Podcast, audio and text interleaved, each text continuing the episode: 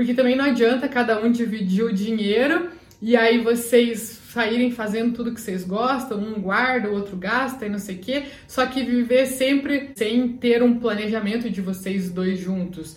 Então, por isso que é importante também ter o dinheiro de vocês. E aí, esse dinheiro, vocês estabelecerem juntos qual que é o objetivo dele. Pô, esse dinheiro vai ser pro nosso prazer. Então, todo final de ano a gente vai pegar e vai fazer uma baita de uma viagem com esse dinheiro. Ou esse dinheiro vai ser pra faculdade dos nossos filhos, ou vai ser pra gente dar entrada numa casa. Enfim, o objetivo em comum de vocês, vocês entenderem o que vocês querem alcançar com isso.